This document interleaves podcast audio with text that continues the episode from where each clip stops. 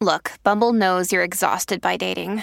All the must not take yourself too seriously and 6 1 since that matters. And what do I even say other than hey?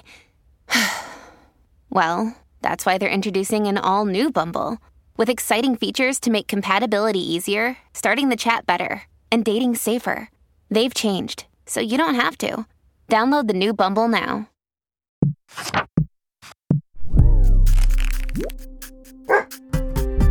Una produzione Doghier. Per essere una donna sei davvero brava a scrivere. Ma dai, una donna che produce musica. Sono Francesca Michelin e questo è Maschiacci. Uno spazio nato per dare spazio. Perché un giorno termini come ingegnera, avvocata e architetta saranno comuni. Perché un giorno anche i bagni degli uomini avranno i fasciatoi e non leggeremo più titoli come lei mette i pantaloni, lui fa il mammo. E non sarà uno psichiatra a stabilire cosa è femminile e cosa no. E non direte più alla sottoscritta pensa a cantare. E un giorno, camminando...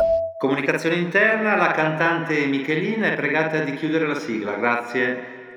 Sì, sì, cioè, raga, io la sigla la chiudo, eh, però mi chiamo Francesca Michelin e sono una cantautrice.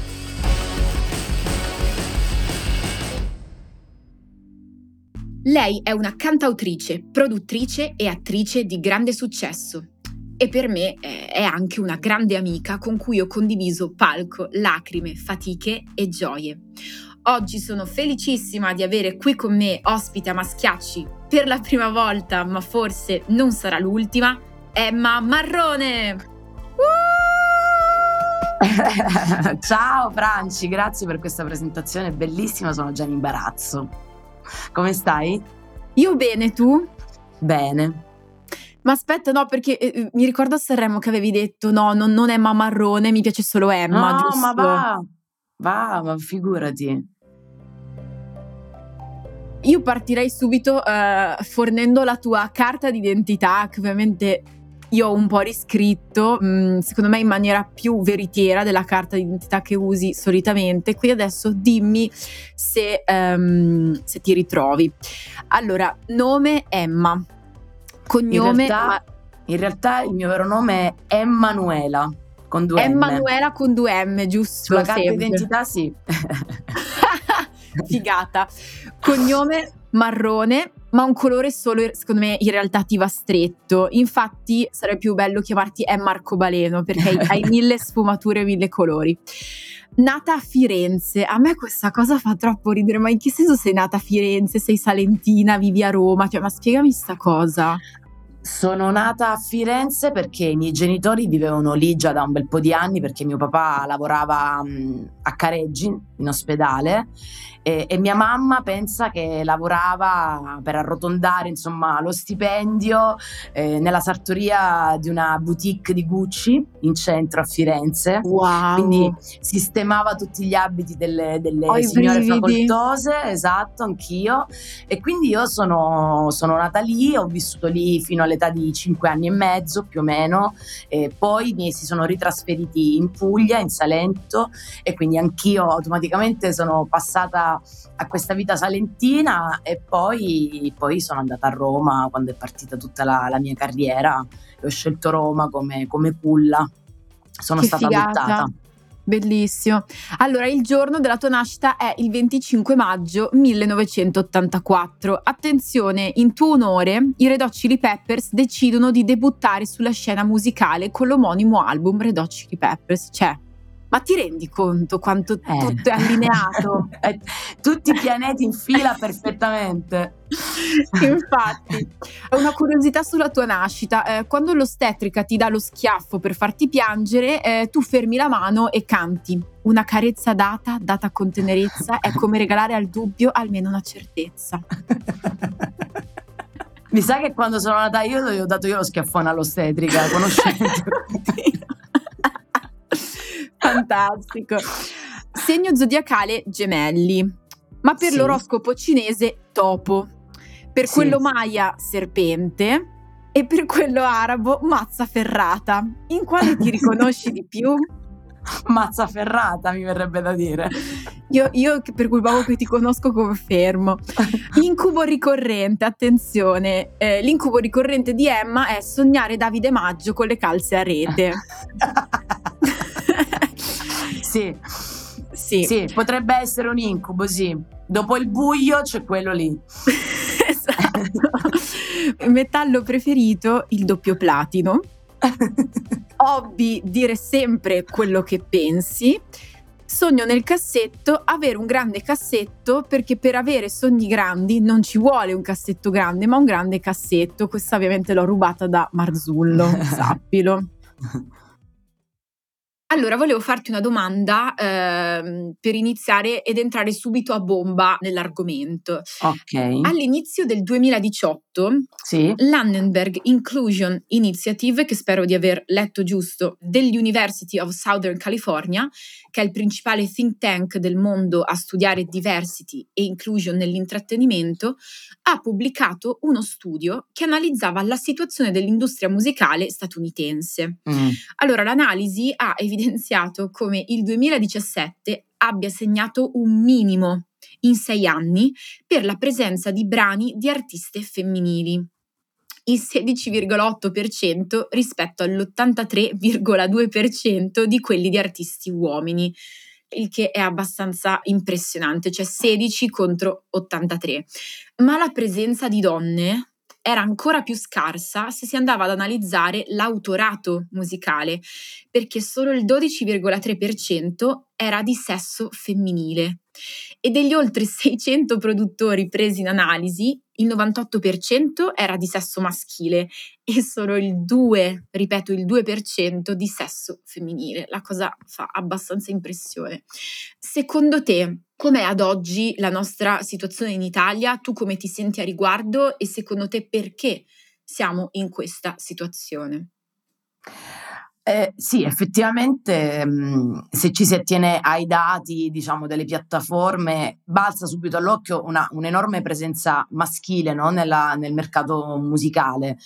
In realtà credo che ci siano tante donne che, che, che fanno musica, forse se ne parla meno rispetto magari agli artisti uomini e mh, mm, secondo me un'altra cosa particolare che quando si intervistano gli uomini l'intervista è puramente basata sul lato artistico e quindi si parla molto di più appunto di, di quello che producono artisticamente. Quando si, si, tratta di fare le interviste delle artiste donne ci sono sempre molte più domande personali che secondo me sviano e un po' affievoliscono invece la potenza di quello che stanno producendo e, e di quello che stanno lanciando. Quindi forse anche questo bisognerebbe fare un'inversione di marcia e, evitare magari domande personali e concentrarci di più su domande tecniche, perché quando noi facciamo un disco, quando noi lavoriamo un progetto artistico, comunque ci lavoriamo a 360 gradi come gli uomini, solo che a volte non, non, viene evidenziato questo aspetto del nostro lavoro, quindi questo potrebbe anche essere un, un, un pensiero da cui partire eh, per farci capire perché di noi si parla sempre in maniera un po' più blanda di quanto siamo artiste, di quanto veramente poi sappiamo fare questo lavoro. Sì, infatti poi si torna sempre al tema dello spazio, cioè mm. quanto spazio dai a una donna nel proporre le sue cose, quanto lo dai ad un uomo, perché poi sta molto anche lì. Tu a 22 o 23 anni a Torino sì. ti sei autoprodotta un disco e hai detto sì. che però era molto difficile entrare nel circuito discografico e che ti sentivi ripetere continuamente la stessa cosa, cioè che non era per te. Perché secondo te era difficile entrare nel circuito e perché dicevano questa cosa, cioè che questa cosa non era per te? Vabbè, quando io mi sono autoprodotta il mio primo album alla Drachma Records a Torino, avevo questa, questo trio, facevamo musica elettronica, e, mm, ci chiamavamo Mure, quindi sicuramente avevamo anche un genere musicale molto difficile da, da lanciare sulle, su, sul grande insomma, streaming, all'epoca neanche c'era lo streaming, però era l'epoca in cui il pop stava esplodendo e io invece facevo veramente musica indie, se si può dire così, quando insomma certo, tanti anni fa era, era, molto indie e molto alternative, quindi avevamo questa label indipendente, eravamo molto apprezzati, noi siamo partiti come nel tuo libro, no? come, come racconti nel tuo libro, noi abbiamo messo le nostre tracce su MySpace, eh, wow. abbiamo, iniziato a, eh sì, abbiamo iniziato a fare dei, dei live E, ehm, poi abbiamo partecipato anche allo Ziget Festival, abbiamo aperto i Tre Allegri Ragazzi Morti e gli Hormonauts. Che ed figata. Eh, ci hanno scoperto, è scoppiata la, la, la bomba e quindi poi abbiamo raffinato il disco a Torino, poi doveva partire questo tour nei, nei maggiori club um, italiani come Leoncavallo, l'Hiroshima Mon Amour, insomma tanti sì, altri. Sì. Poi vabbè, io purtroppo lì mi sono ammalata la, la prima volta e ho dovuto mollare la band. Ai miei ragazzi avevo detto beh troviamo un'altra cantante che mi sostituisca perché dopo tutto il lavoro che abbiamo fatto è un peccato mollare il progetto dei Mur ma loro non se la sono mai sentita di, di continuare senza di me. E la domanda che mi, che mi faccio spesso che mi capita spesso di farmi è appunto se non fosse arrivata la malattia io veramente avessi fatto questo tour in Italia con i Mur, che cosa mi sarebbe successo? Che tipo di artista sarei diventata oggi? Quindi questa è una domanda che mi tormenta spesso. Però, wow. però vabbè, poi la mia vita comunque ha preso una piega artistica abbastanza importante, quindi sono contenta. No, però ehm, guarda, ho sempre molto ammirato la tua forza, oltre che nell'affrontare appunto le criticità del tuo privato, anche come tu hai saputo raccontare anche quello che ti è successo. C'è sempre molto questa cosa della malattia come tabù soprattutto mm. nel nostro paese, no? Invece tu hai raccontato come stavi, non, hai detto cosa ti stava succedendo, però sempre con estrema eleganza e io credo che non sia facile, soprattutto in un mondo in cui non ti permettono mai di fermarti, cioè la mm. salute non è mai al primo posto di fatto. Quanto è difficile o invece quanto ti ha fatto bene condividere anche quello che ti è successo con le persone che ti seguono? Beh, partiamo dal presupposto che una persona come me mh, mm, non può sparire da un giorno all'altro senza dare spiegazioni. Quando mi sono dovuta fermare l'ultima volta perché insomma mi ero di nuovo riammalata e dovevo assolutamente intervenire eh, nel minor tempo possibile, io stavo lanciando un disco, avevo una data a Malta, avevo un po' di, di progetti, quindi non potevo sicuramente permettermi di sparire da un giorno all'altro e quindi ho preferito dire la verità anche perché una come me se sparisce da un giorno all'altro poi si ritrova a dover gestire delle illazioni e de, magari dei titolacci sui giornali che non hanno niente a che vedere con quella che è la, che è la verità. Quindi semplicemente senza creare allarmismi ho fatto un post dove spiegavo alle persone che non, non stavo bene, di non preoccuparsi, ma che dovevo assolutamente fermarmi per risolvere questo problema e che sarei tornata quanto prima. Il concetto è che nel nostro paese purtroppo c'è un, un peso della bilancia diverso. Quando parlano alcune persone eh, si vengono accusate di vittimismo, di usare magari problemi personali personali per, ehm, per tirar su carriere o per attirare l'attenzione. Io sinceramente non credo di dover tirar su niente la mia carriera, sono viva e vegeta da 12 anni e faccio eh, con grande eleganza e con grande qualità il mio lavoro, magari lo fa qualcun altro, sono supereroi, capito? Eh, Purtroppo sì. c'è questo, due pesi e due misure in questo eh, il paese. standard, Poi, sì. Sì, esatto, così. però eh, io molto spesso vorrei riuscire a diventare trasparente, invisibile, sparire, ma prendiamo, non, non ci prendiamo in giro. Persone come noi non se lo possono permettere, non possiamo permetterci di sparire no. perché questo creerebbe una confusione, una fuoriuscita di magari di notizie sgradevoli che, che, poi sono peggio ancora da gestire. Quindi non c'è niente di male certo. nel dire che una persona si ammala. Tra l'altro ci rende anche eh, normali davanti agli occhi delle, delle altre persone. E, e, mm, e questo può essere anche un, un motivo per dare stimolo a, ad altre persone che magari non stanno bene di, di combattere e di reagire. Grazie di aver detto questa cosa perché secondo me è molto molto importante. Io vorrei tornare su, su tuo padre, sulla tua famiglia, perché so che appunto tuo papà voleva che eh, tu ti cercassi un lavoro più stabile, mentre tua madre ti ha iscritto proprio di nascosto ad amici. E così insomma da lì la tua vita è proprio cambiata. Però tu dici soprattutto che tua madre ti ha insegnato una cosa eh, molto importante, ovvero mai puntare sull'esteriorità. E a questo proposito, tempo fa hai detto, purtroppo c'è questa forma di maschilismo e di sessismo in Italia, per cui se una cantante è bella, vuol dire che non è brava fino in fondo. Parliamone di questa cosa, perché secondo te le cose stanno migliorando o peggiorando? Mm, iniziamo a convivere, dai, mettiamola così, non voglio essere pessimista. Eh, sicuramente, sicuramente eh, purtroppo c'è quell'idea che una donna bella, magari è quella bella che non balla, no? Eh, sì. o, o, che una donna molto bella poi nasconde un lato stupido e sicuramente ci sono stati, magari ci sono ancora dei pregiudizi, no? Perché magari una donna, una bella donna che arriva in qualsiasi ramo, diciamo, no, lavorativo, ci può essere sempre il retropensiero, ah, chissà che cosa fatto. Sì, c'è sempre il tranello quasi. Il tranello, no? Ma sicuramente l'ha data a qualcuno, quindi secondo me abbiamo dovuto combattere questo, contro questa forma di pregiudizio. Sai, la bellezza è un dono che, che ti arriva, insomma, è una, una, forma di fortuna, mettiamola così.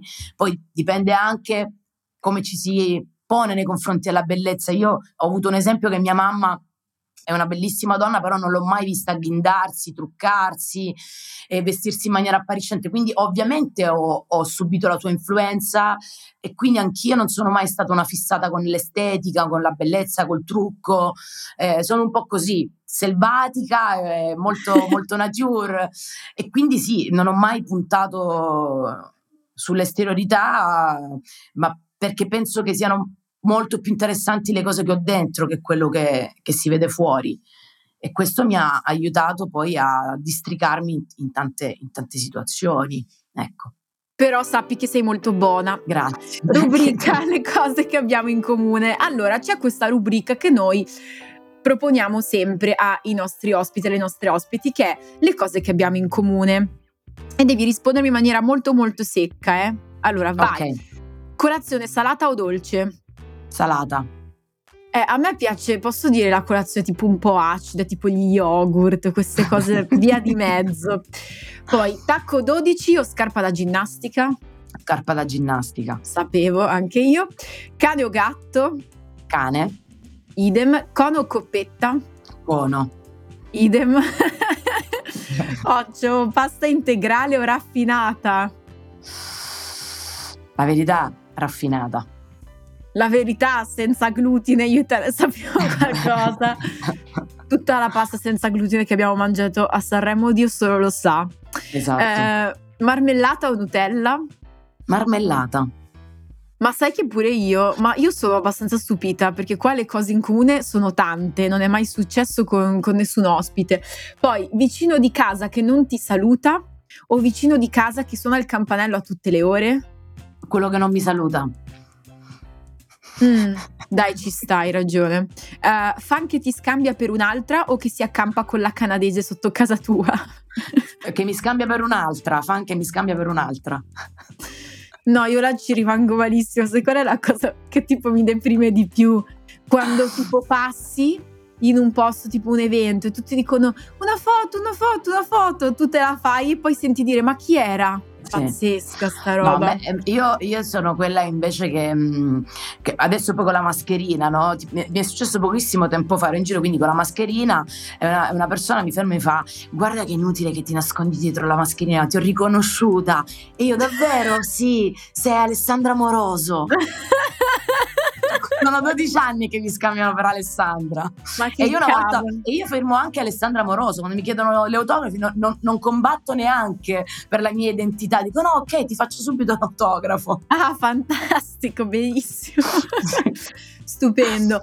Eh, ascolta, altra domanda: serata di gala o pizza con gli amici? Pizza con gli amici. È ovvio.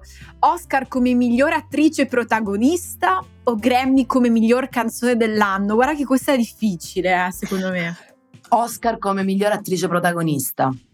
Madonna, quanto ti adoro, io uguale comunque. Anzi, io direi Oscar come miglior canzone originale.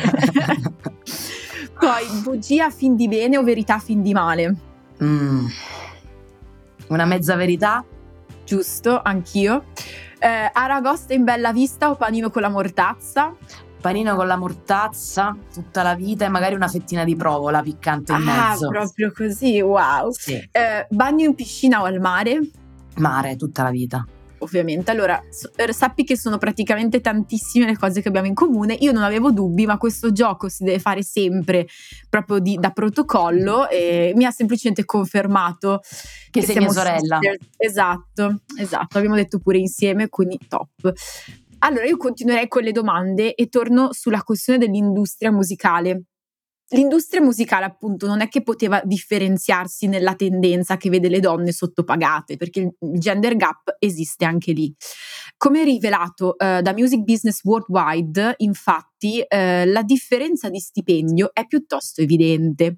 Le donne sono pagate in media, io rido per non piangere, scusate, il 33,8% in meno rispetto agli uomini. E poi le donne nel mondo della musica sono ancora molto lontane da occupare posizioni manageriali, lo sappiamo. Tra l'altro io penso, io e te siamo una delle uniche artiste in Italia che hanno manager donne, vorrei sì. sottolinearlo, Marta Donà e Francesca Savini. La mancanza di modelli femminili, anche in ruoli e in posizioni dirigenziali, è uno dei motivi principali che spiega la poca presenza di donne in determinati ambiti.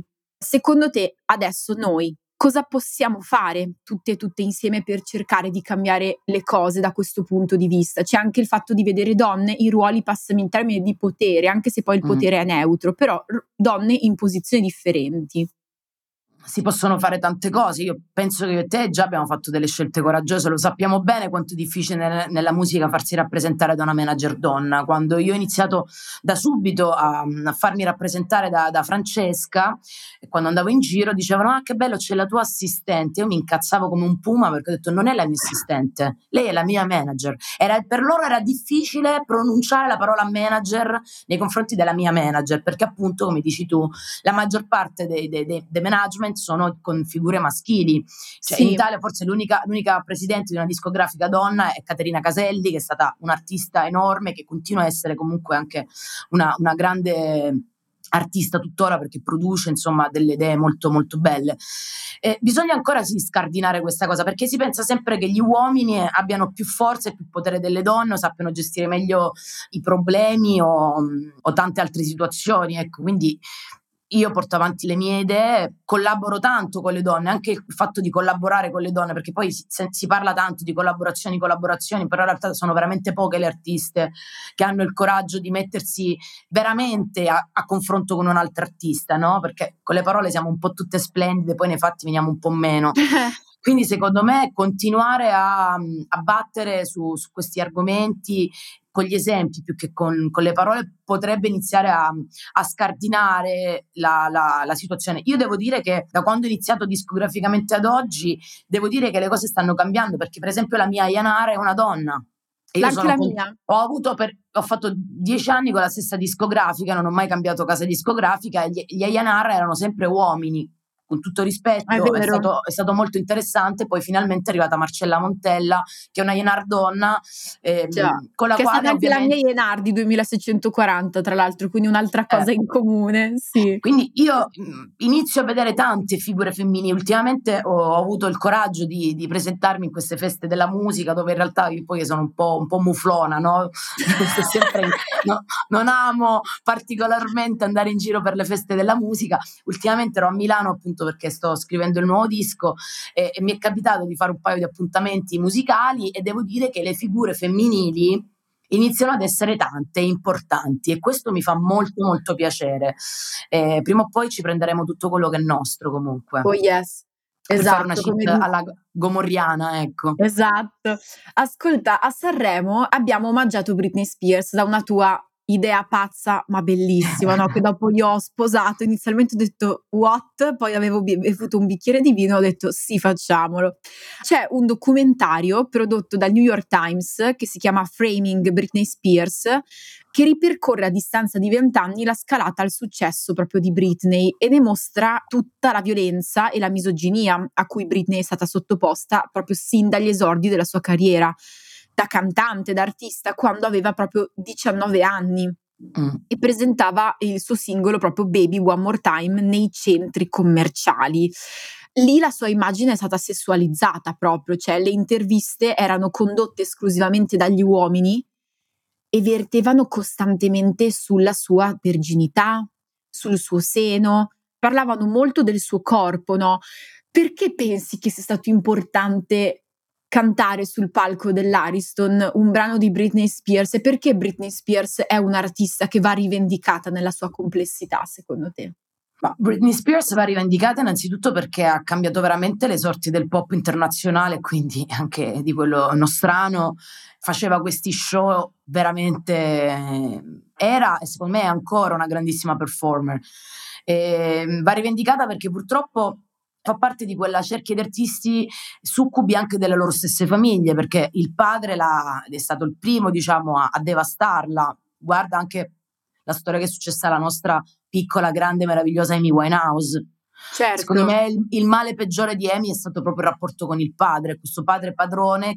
Chissà se fosse viva ancora Amy Winehouse oggi. Quindi un'artista come Britney va rivendicata, va rivendicata perché, perché ha fatto la storia, perché ha cambiato anche l'immaginario proprio delle donne sul palco, perché il pop viene sempre un po' trattato male, un po' ci sono troppi snob in giro per il mondo e, e perché invece noi dobbiamo molto ad artiste così che si sono un po' immolate eh, anche inconsapevolmente per poi lasciarci libere di salire sul palco con un top, con un pantalone vita bassa e magari evitare che qualcuno ci chiami cattive ragazze, anche se sì, per cattive ragazze per me è un comp- esatto, non volevo usare la parola bitch. eh, però insomma ci ha liberate un po', no? Ci ha un po' liberate. Sì, ci ha liberate, è una cosa bellissima che dici, cioè fare musica per liberare, soprattutto da donna.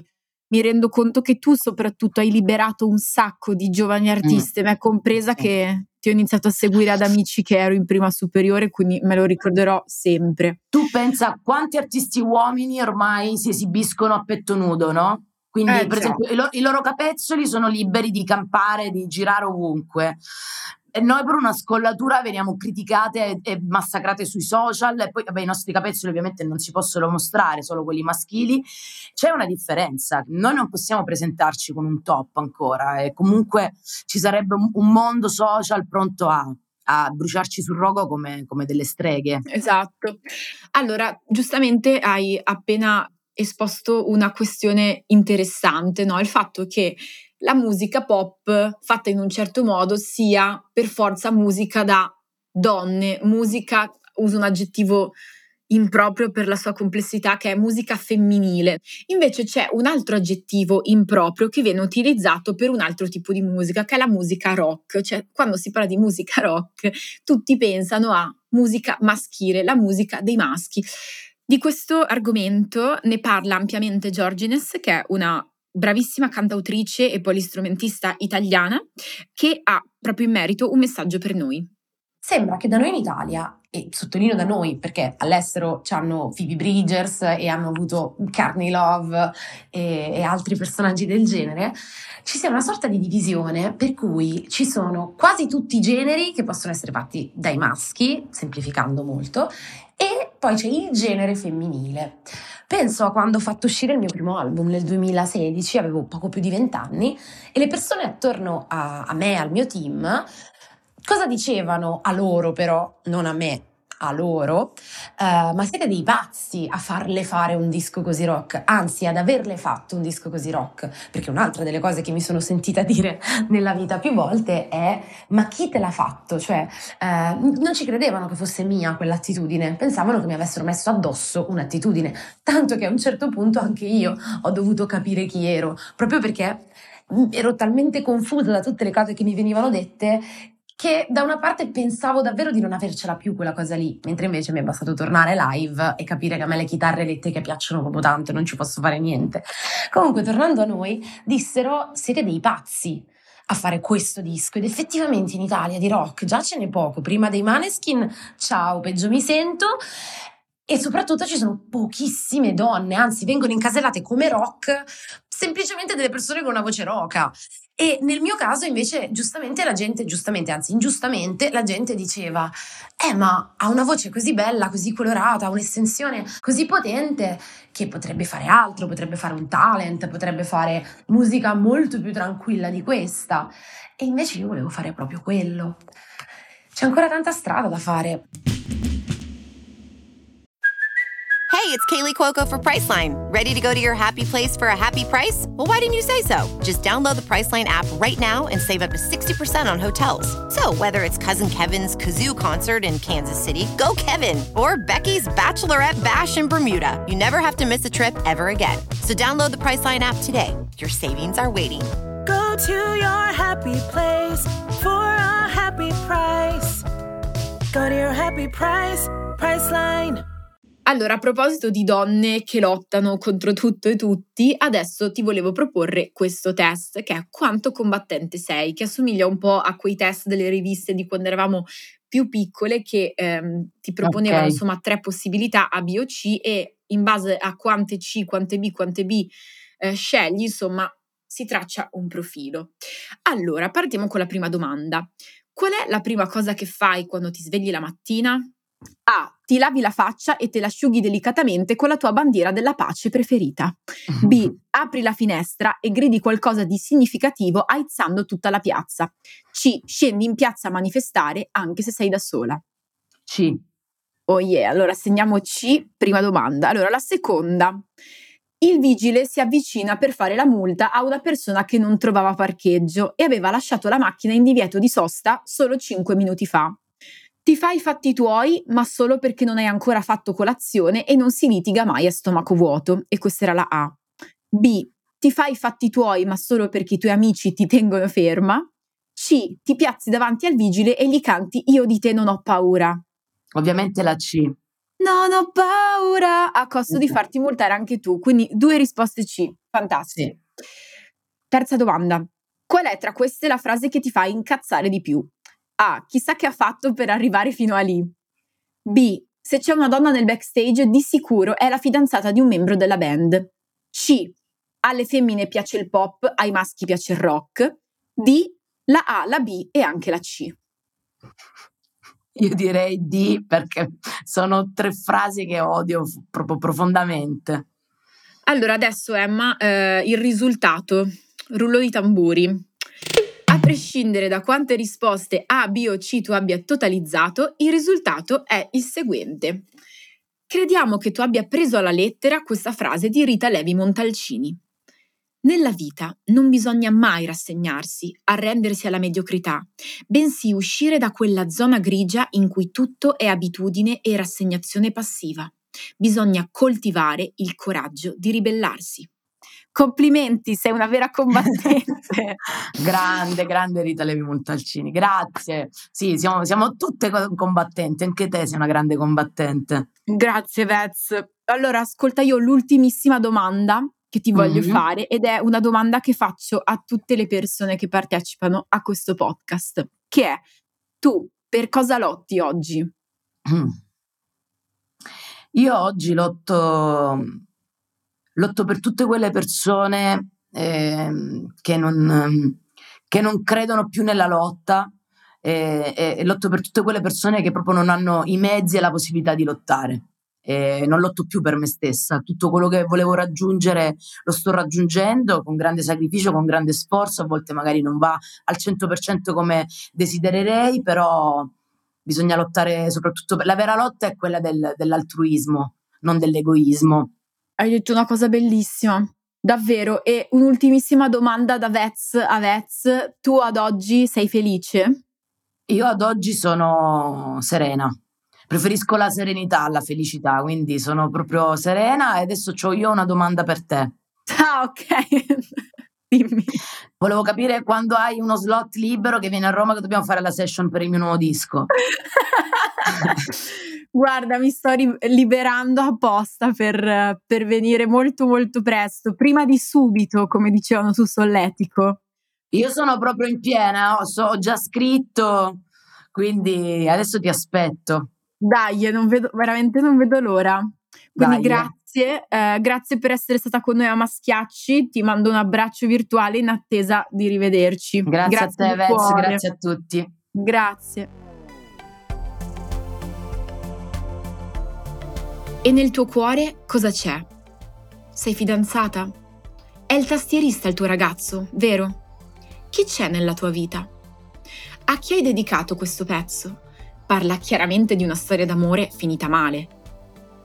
In un mondo di grandi finzioni, aggiustamenti continui e furbizie, Davvero si poteva così ingenuamente pensare che le canzoni d'amore fossero sempre dedicate a qualcuno in particolare o fossero basate su fatti realmente accaduti?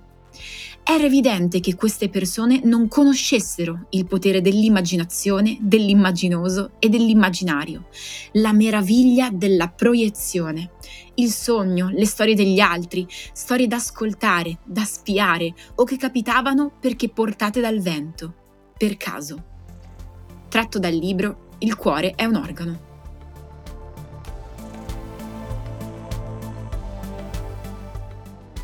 Grazie a tutte, a tutti e a tutte per aver ascoltato Maschiacci.